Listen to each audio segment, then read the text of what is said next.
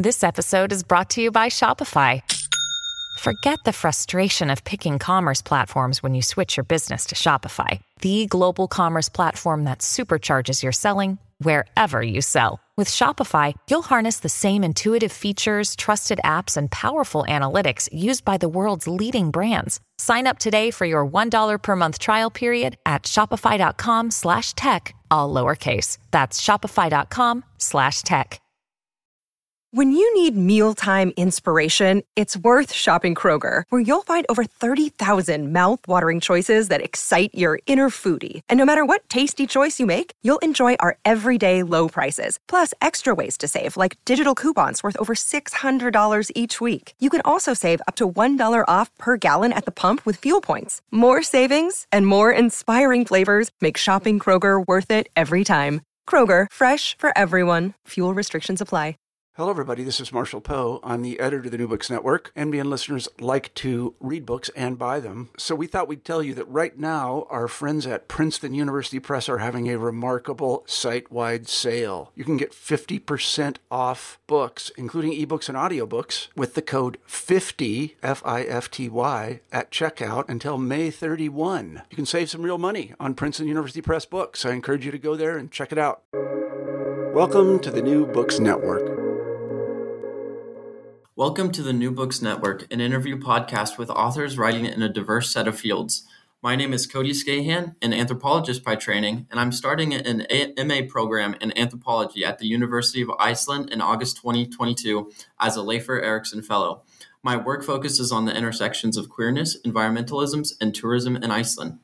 My guest today likely needs no introduction, but regardless, I will do my best. Dr. Jonathan Crary is the Meyer Schapiro Professor of Modern Art and Theory at Columbia University in the Art History and Archaeology Department. He is a prolific art and culture critic and is um, the co founder and co editor of Zone Books. Professor Crary has been the recipient of the Guggenheim, Getty, Mellon, and National Endowment for the Arts Fellowships and has been a member of the Institute for Advanced Study in Princeton. In 2005, his teaching and mentoring were recognized with a Distinguished Columbia Faculty Award. He is also the author of Techniques of the Observer, of the Observer on Vision and Modernity in the 19th Century, Suspensions of Perception, Attention, Spectacle, and Modern Culture, which was the winner of the 2001 Lionel Trilling Book Award, and 24 7, which was a finalist for the 2016 Terzani International Literary Prize. But today we'll be discussing his new book, Scorched Earth Beyond the Digital Age to a Post Capitalist World. Welcome, Don, uh, Dr. Crary, and thanks for joining me. Did I miss anything?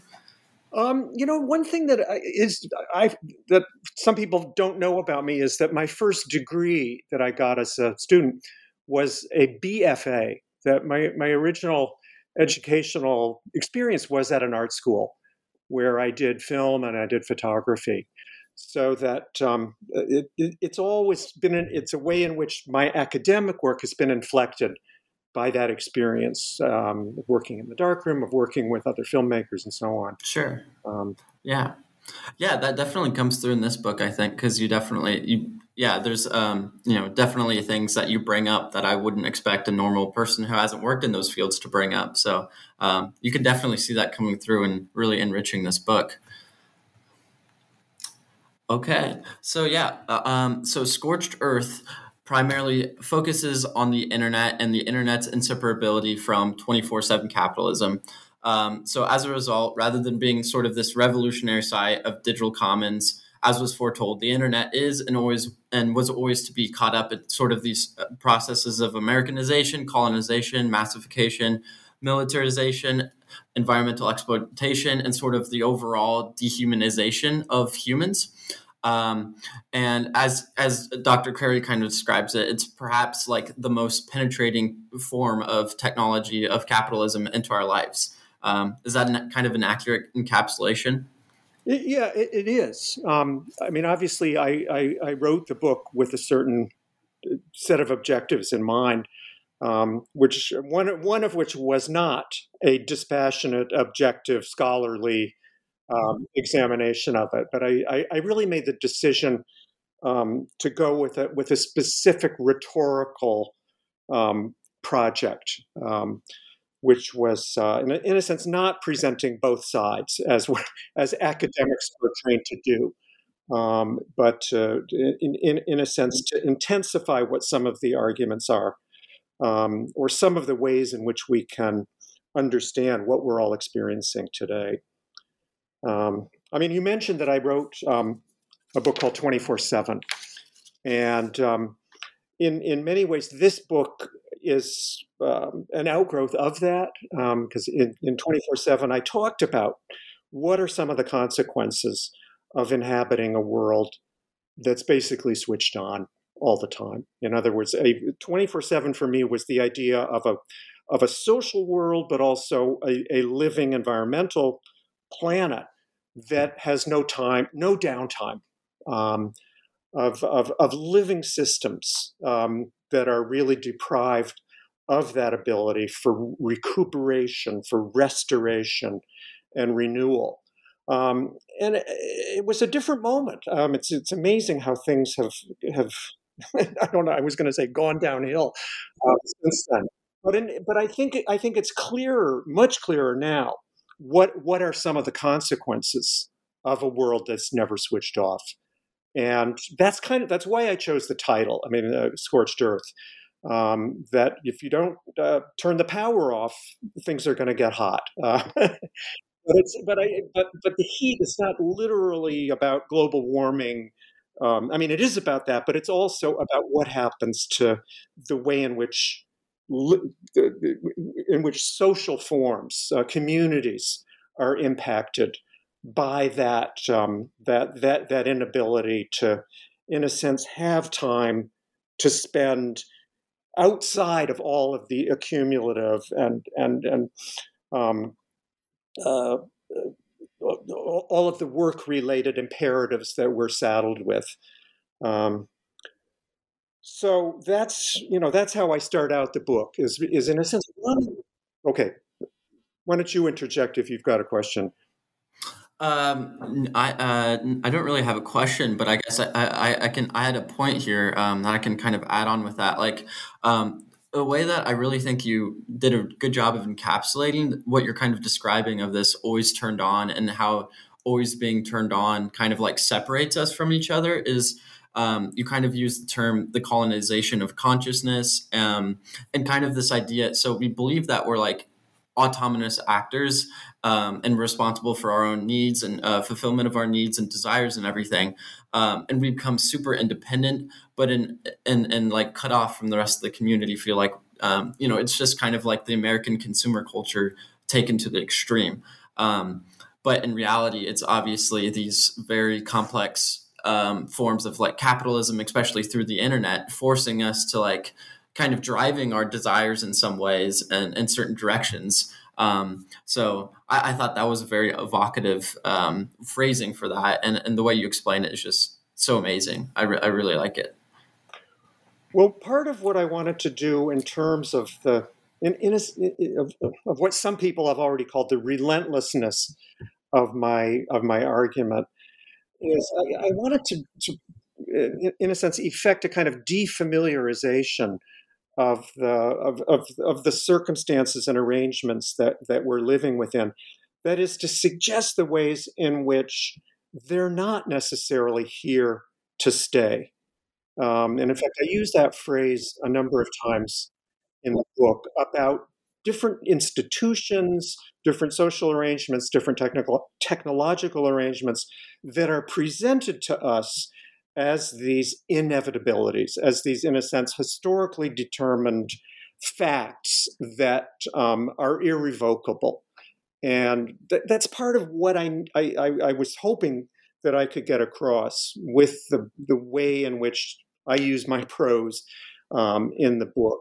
Um, is to, is to insist that not that we're ever going to, uh, you know, uh, I mean, I'm well. This is getting into prediction, but it's I, I never say that we're going to live in a world where there's no digital technology, but I'm suggesting that if we're going to be inhabiting a livable and shareable world, those technological arrangements will be marginalized. They won't be the center pieces of our lives. Um, so I, I, some of the historical background for the book is looking at the 1990s um, after the fall of the Berlin Wall and the Soviet Union, when it seemed as if global market capitalism, free market, uh, the so-called free market democracies were, and it, it, was often presented as the end of history, as though this is the way things are going to be um, indefinitely. And clearly, events have shown that that was not the case. Like 9/11 was a huge wake-up call that um, you know revealed that um, there was far more conflict, far more unresolved antagonisms in the world. And even in the year and a half since I finished the book, I mean, it's amazing the kinds of events that have happened. Um, I mean, we don't even know what's happening now in terms of the breakup of what we once thought was a global, a globalized planet, um, with this vision now of a, of a world that's splitting in two of Russia and China on one side, and the U.S. and Europe uh, on the other. Um, because that certainly is an abandonment of those fantasies of a, of a world that would be harmoniously unified by digital communications and um, and internet contact. So you know, e- even in the time since I've written the book, there's evidence, there's clear evidence of the fragility and the, in a sense, the precariousness of arrangements that had been presented to us as um, unchangeable. Um, you know that it was it was. So, but I mean, that's just one example. Because um, for, for me, it's far more important is the untenability of certain technological arrangements in relationship to how we relate to other people, how we how we build communities that are capable of of, of supporting of uh, each other. Um, and I, I, think that's the that's the crucial. Those are the crucial arenas or milieus where where we will see new forms of, um, of, of, socialization emerge. I mean, they're already happening in the global south, in, in indigenous communities. Um, I, I, think some of us in cities like New York, we, we, we, we, we don't have direct contact with some of the some of the new directions that are being staked out um, by people in, in, in some of the the most damaged parts of the planet. Um, mm-hmm. Yeah. So what really strikes me with um, what a lot of what you're saying and what's in the book is kind of this um, the kind of generational part aspect of it as well, because it's like um, you you talk about how um, young people are just so shut off from like anything else, like like personally for me um, you know since i was born the internet has existed. And in school like from the time i was pretty young i was socialized with the internet and all these things. Um, so it can be even more difficult for me and, and people of my generation and um, similar ages to kind of like like you're saying imagine something differently or or get outside of this. Um, uh, which i think is kind of ties in well with what you kind of what you were saying earlier about um, like looking at indigenous communities and how they're um, having these forms of organizing because in the book you also talk about um, just considering the sort of vast time scale of human history and looking at these and saying, okay, so there's ultimate form, alternate forms of arranging ourselves, and we've done it without the internet and without technology for so long. So, like, how can we get back to these? Um, what, like, looking forward, what new ones might come out from just um, you know experimenting with different forms of living as well um, which i really appreciate how you how you how open-ended that is for you because you talk about like each community um, kind of figuring out for themselves um, so I, I, think that's just like, yeah, uh, personally, I think that's that's the way towards the future too. Um, so I guess yeah, with that question, I guess that kind of um, this kind of goes back to the I think the beginning of the book where you talk about the idea your your sort of point of the book you write is to give voice to what is experienced in common to what is known or partly known in common but is negated by an overpowering barrage of messages that insist on the unalter- unalterability of our administered lives. So, going along with that, what would you say is kind of like the audience, or or who are you speaking for? Or what kind of gap are you trying to fill here with this? Well, I, I don't know whether I've, I've completely succeeded or not. Um, that's really what I'll find out in terms of, of, of, of who the readers of the book ultimately are. But I didn't want to write for an academic audience. Um, I mean, I've, I've, I've written books that are in academic prose, that in, in a sense that use the models of academic scholarship. And with 24 7, I, I think I started to do that, um, to, in, in, a sense, to imagine a, crossover uh, kind of vocabulary. I mean, I, you know, I, I obviously can never uh, completely abandon the, the, the ways in which my thinking has been formed, but I really tried in terms of, of my vocabulary and my re, my reluctance to in a sense get too deeply involved in some of the contemporary theoretical debates that are that are going on so it, it's it was when you the, idea of addressing people who may in private have certain doubts certain misgivings certain certain even a certain threshold of, of, of despair about the the limitations and a kind of impoverishment of their of their individual lives. Um, because in other words, that idea of we're repeatedly we're inundated with declarations of of how great the internet is and that this is the way in which we relate to other people. So um, you know, I think we all do. I'm certainly not exempt from from from the habitual way in which I engage these tools that are in, like in front of me, literally right now.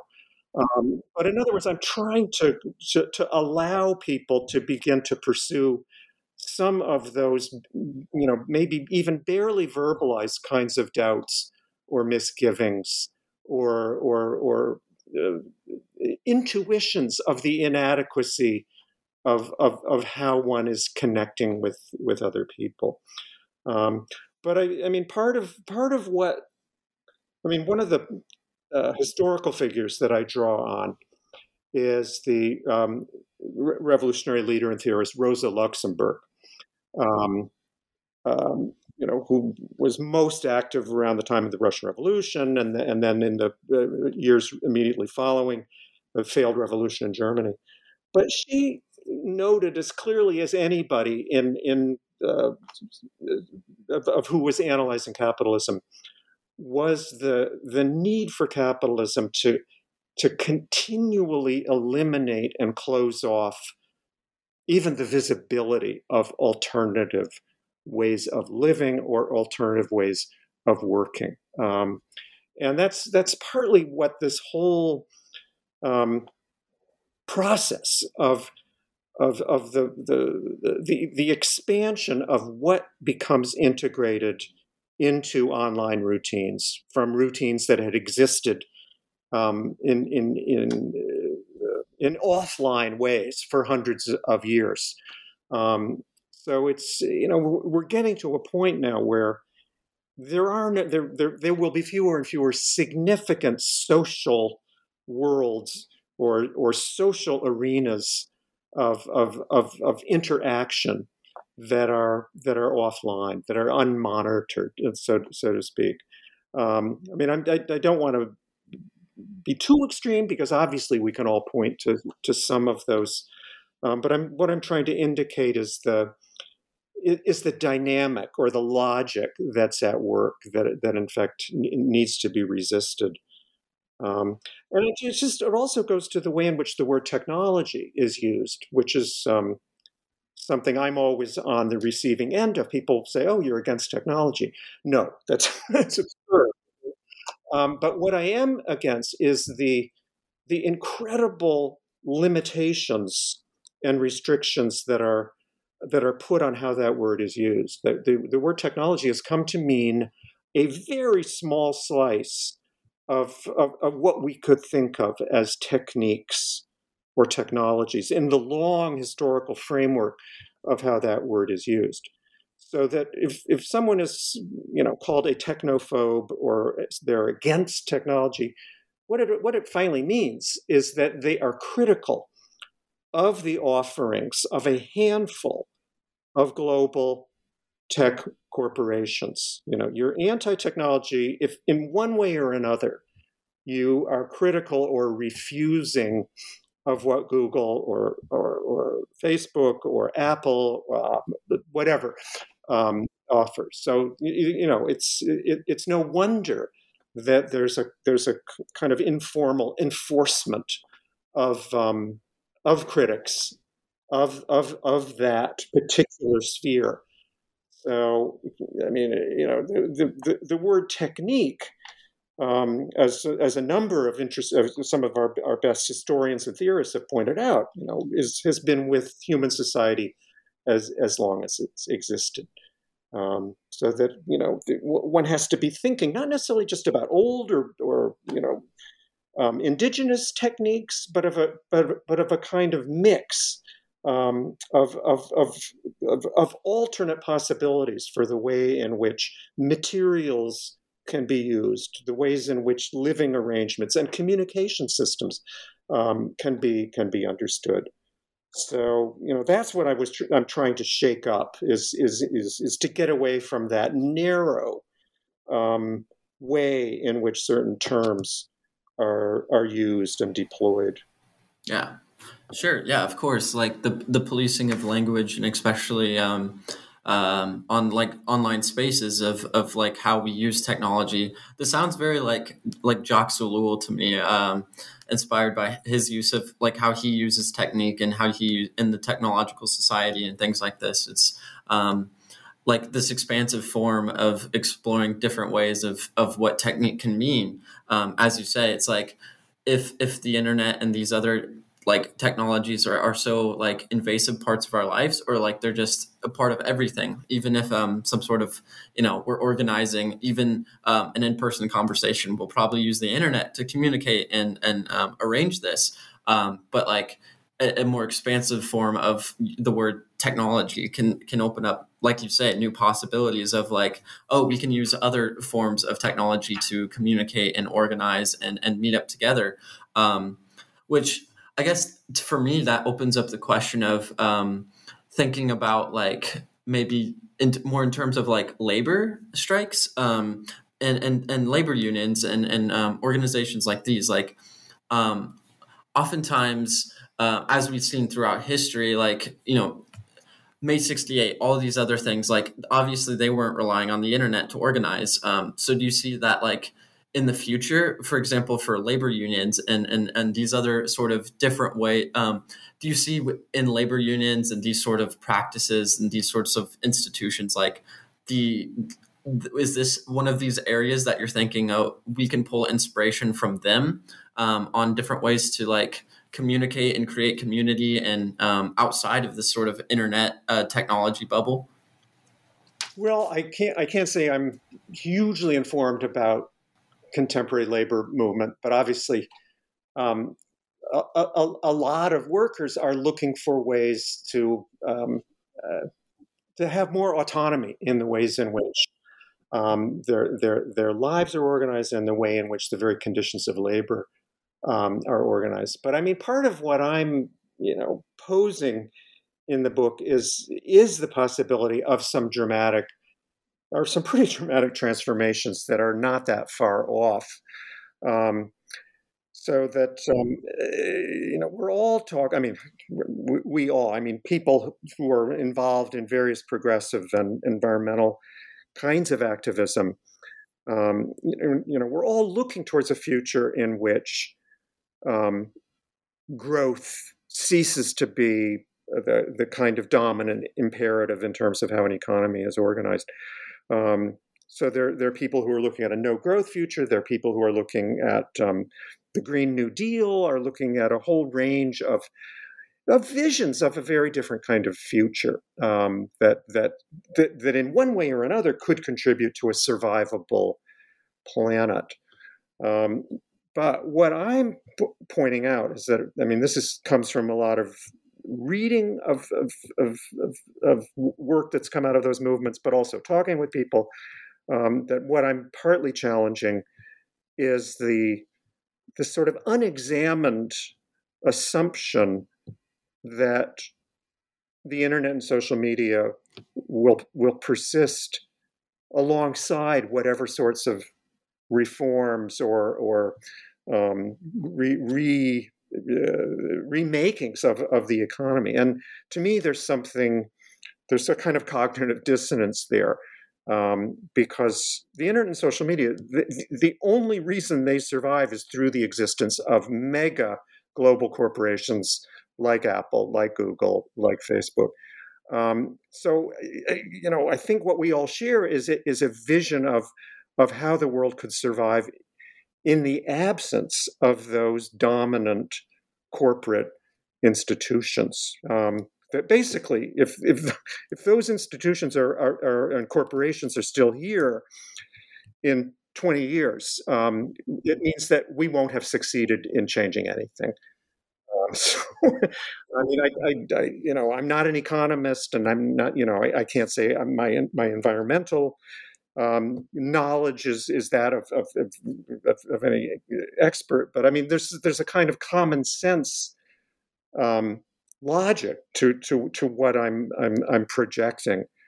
Um, so that if we're really thinking about a survivable and humane future, um, we really have to think about what what will be what will be some of the underlying conditions that could support that reality. So to get back to your thing about uh, your question about labor unions, it, the, the very way in which work and labor will be um, will be happening will be you know hopefully will be outside of those top down hierarchical corporate models and there'll be that in in various regions of the planet there'll be new ways in which um, collective projects, whether it's for affordable housing, whether it's for clean water systems, you know, whether it's for um, the lo- local food production. I mean, those are those are just some of the basics. I mean, this is not me um, posing these, but of just this is this is common sense, um, and I mean common sense in the in the the the, the, the deep root of that word common, um, because um, you know the, the what, one of the things that neoliberal capitalism has persisted in doing is denying countries the ability to, to be self-subsisting. You know, any country that starts to institute land reform, in other words, of wanting to have um, the, their own food production under their own control, it's that's absolutely prohibited. Um, that, that, that, that poor countries have to be even more enslaved um, to, to, to economic control that's outside of their, their hands. Um, so that's why th- those things of, of, of, of, of uh, housing, um, water, and food, I mean, and, and, and, and some kind of health care that's available in, um, in an equitable uh, way. You know, everything else, in a sense, has to come after that. yeah, of course, yes, um, yeah. As you say, like um, I'm, I'm somewhat versed in the commons literature, although maybe not as I think I am. Uh, of course, with like Silvia Federici is, is one of the big, big names. Um, and she focuses largely on um, places in Africa that have their like create their own forms of commons or or have historical um, commons that they're sort of like continuing to bring and and use in the present. Um, and just I guess interestingly I, I think um, although in the West, there's definitely historically been forms of commons, um, especially like uh, I'm thinking of like sort of feudal England before um, enclosement and, and uh, things like this. So, um, and, and, you talk about capitalism and neoliberal capitalism um, directly infringing on these um, forms of commons. So, I, I, think this common sort of idea and, and people well like on the left largely and, and academics are like fairly um, amenable to the term commons and kind of understand what that means and are like, yes, this is a great idea. But um, with like maybe a little bit broader society, um, do you think there's this struggle in sort of maybe articulating to them um, the importance of these sort of common um, uh, structures or at least like like these may exist right? Like they exist in different forms like churches um and, and churches that some more like food drives and all these things. Um so do you think there's some sort of like translation perhaps that needs to be done of like this this sort of church this church charity drive is essentially a basic form of commons, and and this is the kind of things that we need to um, bring together more. So yeah, is there some sort of translation thing here, or or those like completely different ideas in your eyes? Well, I mean, I'm not sure. I'm not sure whether we need to get completely hung up on that specific word. It, it, I mean, that that there could be enterprises, there could be local efforts at various goals that that from a certain perspective would have that commons character um, but um, I, am just not uh, i mean I, I think that we have to look at a whole range of, of activities um, as i've said many of which are already taking place in, um, in, in, in some of the most vulnerable and precarious um, communities um, around the planet, whether it's around sea level rise. I mean, as, a, as you know, some of the the organizing that's gone on on some of the Pacific islands that are the most threatened by, by sea level rise, um, or whether it's in communities in South Asia where um, the, the, the, the way in which agriculture is organized. Um,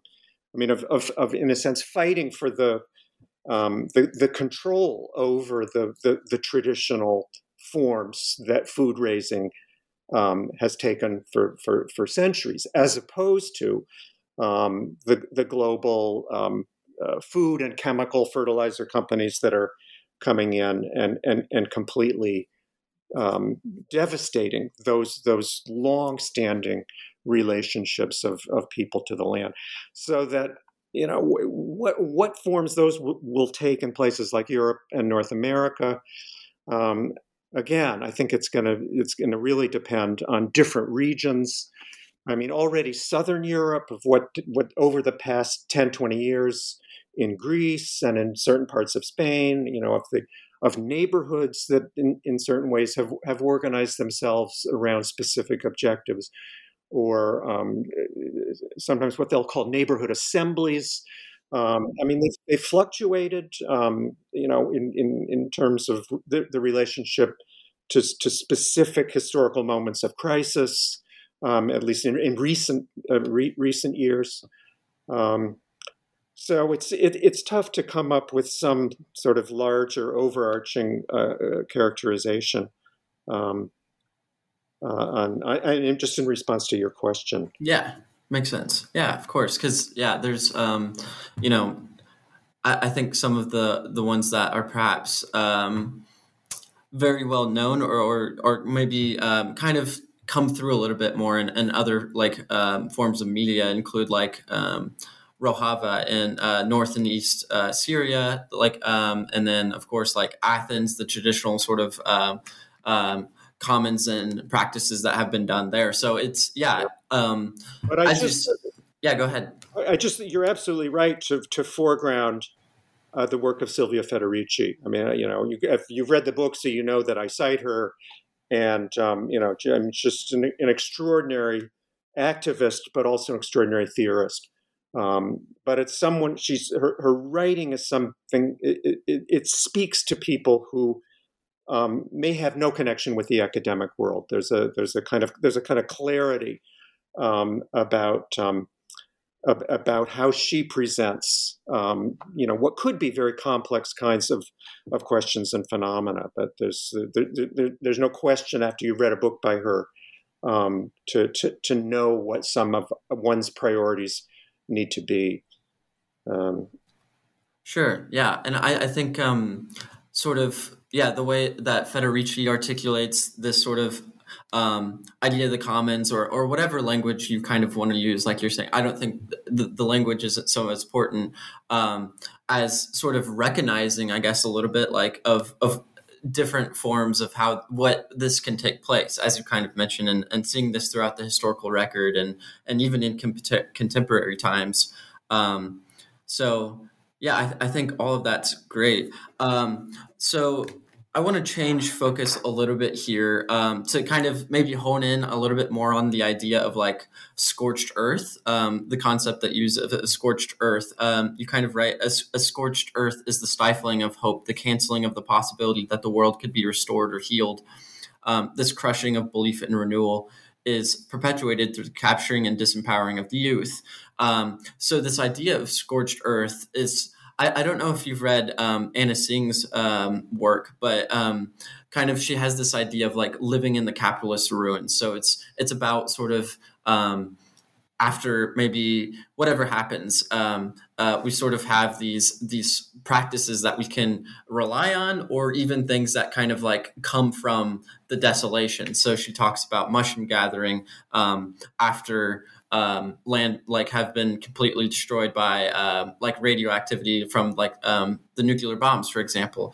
Um, so um, just in terms of like yes this idea of perhaps living in the ruins um, is, is this sort of part perhaps what you're trying to capture with scorched earth a bit of like even if we don't completely succeed in everything that we may set out to do and and like human humans survive but there's you know we do some sort of devastation to the earth or, or it's you know left bereft of um, a lot of the natural resources that we've been uh, lucky enough to have. Um, that there's still these these sorts of practices you're mentioning. Maybe they're perhaps let us still exist in another form. Um, is, is this kind of maybe an idea of what you're trying to capture with scorched earth or is, yeah, yeah. is there more you want to add to that that's definitely some some really valuable observations. Um, I mean, I use the word partly because I, I, I did a little etymological research because um, I mean, i was interested in how long that word has been around in English and what um, what some of the, the the, the the roots of it were, and I I came up with the understanding that to scorch something is not to completely um, immolate it. I mean, uh, you know, to, to scorch something isn't to completely burn it up. Um, at least this is one definition of it. That to scorch a surface is it's to it's to kind of singe a surface. And one of the definitions that I, I came across was to to to scorch or singe a surface in, in such a way that its color um, is is er- eradicated, um, which really connected with me, partly because I'm involved in art and, and, and the history of art. Um, so I, I, was really thinking about the, the, the ways in which some of what we're experiencing now is about that damage um, and degradation to what we think of as color. Maybe not in, in a literal optical sense, but color in a in a broader way of, of, of, of the affects that, in a sense, give our life some, some kind of joy or some kind of, um, some kind of quiet exhilaration in terms of how we connect with others, even how we connect with animals or the natural world, and so on. Um, so that's you know, I, I and I, I mentioned that at, at, a certain point in the book. Um, so that it is. I mean, scorched earth is also it's about damage to the point where renewal is is is either either made impossible or made very very difficult. Um, and that was one of the reasons why youth is would be in, in, at least in a social or even anthropological sense of of the way in which that living element of a of a of a of, of a human world, which is it, it, it's youth, the, the, sort of flowering, if one wants to, to think of all of the, the metaphors that one could bring into it, um, is is, is a is a concerted set of, um, of, of, of, of arrangements that prevent young people from, in, in, a sense, understanding who they are in a, in a, in a temporal and generational sense.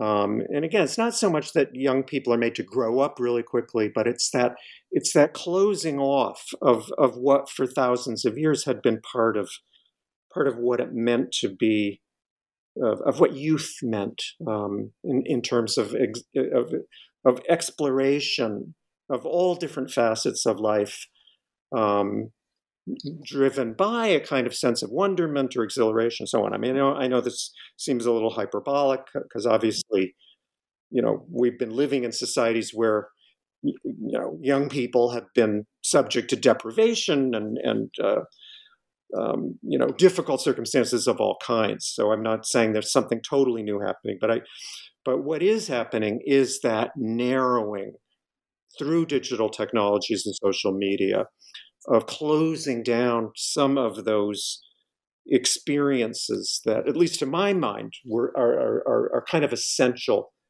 for for for in a sense self knowledge and and self understanding, and of the ways in which you build a world um, in partnership with people that you're friends with, that you love, you're, and, and so on. Um, so it's that's happening in different ways, different parts of the planets. I'm not trying to, you know, some completely homogenous um, characterization. Um, but I do say one of the things I say is that music, in spite of the ways in which music is, you know, a commodity and it's sort of homogenous, that it's interesting. That still is one of the few ways in which young people have come to some way of of, of understanding their own uniqueness and their own um, um, the, the, the, the only it's a kind of ways in which their relation to the world is mediated. And I, it's, it's, it's, it's interesting. I mean for me i mean i may be wrong about this but this is that's my that's my hunch. I think other people agree with me as well that there, there's something so kind of fundamental about that relationship to music that it that isn't it, it's not capable of being completely um, um, appropriated so to speak um, sure. Yeah.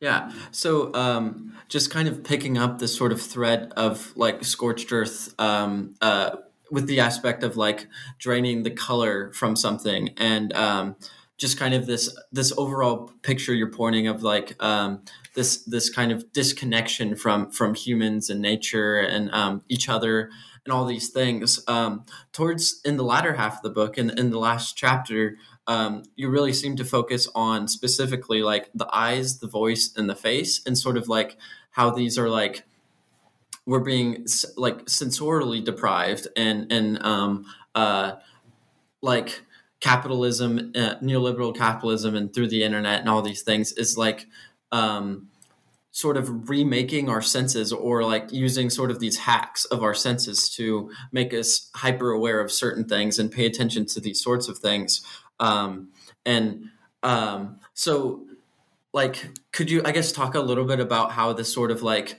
this sort of separation from like, or, or this change perhaps of the way that we sense the world through our eyes, our voice, the face, and these things kind of like change our relationship to each other and our relationship to um, to uh, like the community and, and things like this a little bit more. No, that's great. I'm, I'm glad you asked that question because it, it ties into some of the earlier parts of our discussion. You know, what is it that enables or is the ground for the emergence of a of a world that's shared, of a world in common, so to speak. So I kind of talk about the importance of of what some philosophers or others call an encounter um, which it, it, the, the way in which that notion of the encounter has has been articulated um, is is about the, the, the, the, in a sense the the fundamental importance of the face as a as an element. And here, you know, this would not mean um, what we're doing right now. Um, I mean that, that, it would be it would be a notion of face to face that would be about that physical uh, proximity. Um, so basically, I, I, you know I I'm looking at the the, the face and the gaze um, and the eyes. The, the, so the three things: the face, the gaze, and the voice. That for me, and I think you know, they're, they're for for many other people, they're kind of core kind of irreducible elements of, of, of a world that we could think of as an interhuman world. In other words, if you, if you don't have those those elements in some way, um, and, and, obviously I, I, I, would mean to compensate for um, any disability that was was bound up in those. So I'm not trying to essentialize them in that sense, but um, of, of, of the ways in which proximity and speech and, and, and touch uh, obviously could be part of that as well, although I didn't um, uh, introduce that into it. Um, so I'm looking at the ways in which there's a kind of instrumentalization um, and even mechanization of those three things that's that's intensifying, that's increasing. A lot of, uh, in some ways, it doesn't seem all that um, threatening, I think, to a lot of people, the way in which we'll talk to digital personal assistants or to, to robotic voices. But I, I, my sense is that that extended and, and kind of ongoing a uh, pervasiveness of, of, of talking, for example, to, to, to robotic voices, um, there is something that damages, there's something damaging about that over the long term. Um, and it's a kind of impoverishment um, because I think I think once we begin to talk to robots, there's a way in which we make our own voices into something that's depleted. It's depleted of the kind of feeling, the kind of emotion that we we use to talk to to real people. Um, and it's also just the way in which our face has become kind of instrumentalized in so many different ways. You know, um, you know, especially faces that have a kind of obligatory smile on them. Um, but I, you know, um, I also talk about the iris and the whole technology of iris scanning, um, which transforms the iris from something almost, almost a bit magical in terms of the way in which you can locate something incredibly unique in in in the gaze of a, of another person. Um, so I, one of the things that I, as you know from reading the book, is that I'm far more concerned about what's happening to those elements of a, of a life world or an interhuman world than I am about about digital surveillance. You know, there's a lot that's been written recently about so-called surveillance capitalism, which I, I totally. It's not like I don't think it's it's it's not important, but I think I, I think by focusing on on data mining and, and and digital surveillance, that the end result is simply to make us even more protective and privatized and isolated and enclosed, rather than looking at some of the the more profound ways in which we're we're in a sense being re I, I mean, I want to be very careful. I mean, I'm not exaggerating, but I just, I think it's a, what's at stake is is a more it's it's not so much control, um, but it's a it's it's it's a kind of diminishing of what some of our capacities as human beings are, um, which I, I actually find more more disturbing ultimately than the idea that we're being um, um, somehow manipulated and, and and and controlled. Because I think that there's there's a way in which at least we can consciously think about resisting, whereas we don't. Sometimes we don't really see the little increments by which we're we're drained of some of our abilities to to empathize and to connect with other people. Um, sure. Yeah, and um, I, I really appreciate in the book how it's this is like it's it's very understandable. Like it's easy to read, but it's not like a, a, lot of books and and sort of things writing about the internet or or people talking. Um, just kind of generalize about the internet and, and technology and say, oh, it's depriving you of your senses. It's you know making you desensitized to things and and just the kind of more like I appreciate the, the sort of like almost viscerality too of like how you're talking about our, our like senses our natural capacities and and how the iris and just with nature like the beautiful colors of nature and everything. That there's some sort of like like you're trying to almost reinvoke the sense of like wonderment and, and wake us up to it and, and see that like this is what we're losing. Like it's it's not some sort of just general sensory perception of of things but it's like this specific idea of wonderment and capacity for or for seeing the natural beauty of things and and seeing each other as humans. This is what's kind of being being uh, uh, sort of changed and and um, like you say diminished. Um, which which I really appreciate in its sort of complexity and um, uh, yeah kind of refusing to just sort of cop out with the generalizations um, so right no Cody I'm glad yeah. I'm, that makes me I'm I'm glad that as a reader that you you connected with that because the the book starts out and in a, in a, in a, and again I think I used the word it's a pretty relentless overview of the of, of of the digital world that we're inhabiting. But when I get to the third chapter, I I tried to do something very different in terms of of, of talking more directly about um, ways in which we can hold on to certain elements of, um, of, of, of, our, of our lives and of the ways in which our lives are, are kind of in, in, in inseparable from those of other people, regardless of how, um, of how broken or deteriorated they become. So that's one of the reasons um, I didn't really focus. I mean, I, I made a point of introducing the work of philosophers and, and social theorists and um, writers of, of, of, of, many different kinds from from you know even a hundred or more years ago that I didn't want to simply focus on who were some of the important people who've been writing in the last 10, 20 years, even though I did name a few.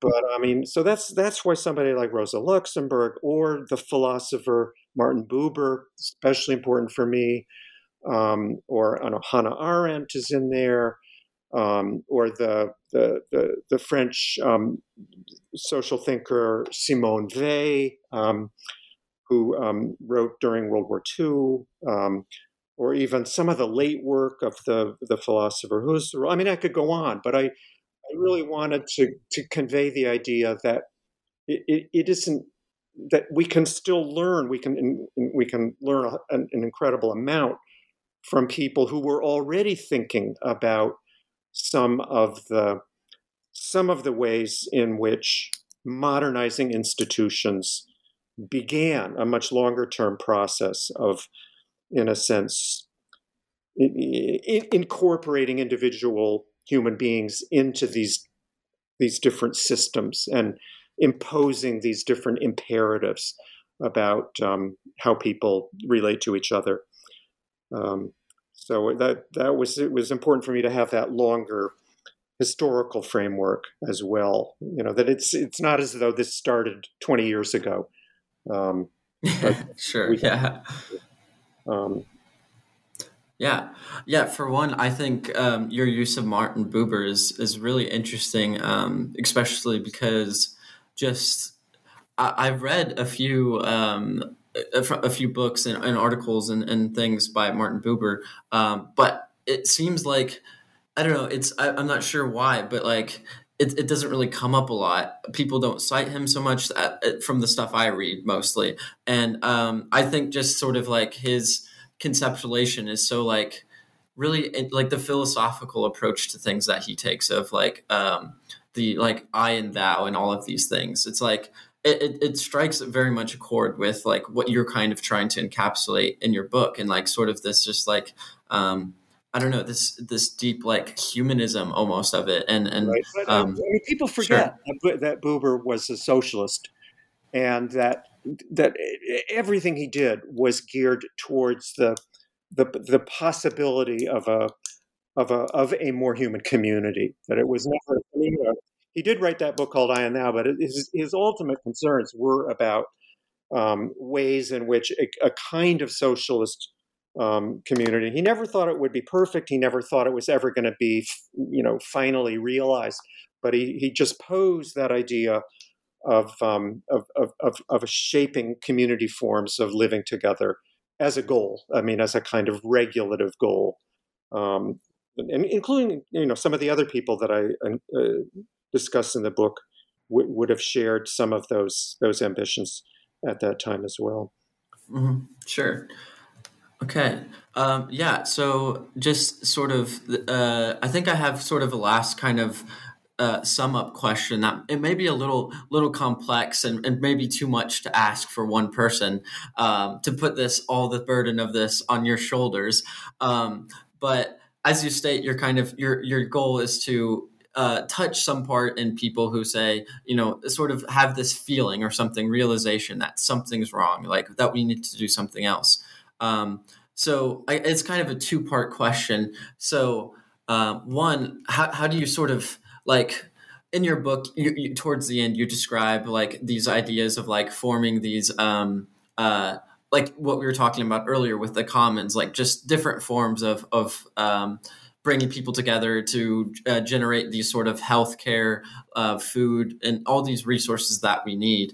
Um, so how do we how do we for one get people who have these feelings to actually like sort of cha- change these feelings into action um, outside of like you know i don't know like maybe maybe you think writing these types of books is to do or or maybe you know showing by doing. And then i guess sort of a related second question is how do we get people um, who are so just still so saturated in the internet and and maybe somewhat convinced by your de- defilmization sort of technique, which I think is great.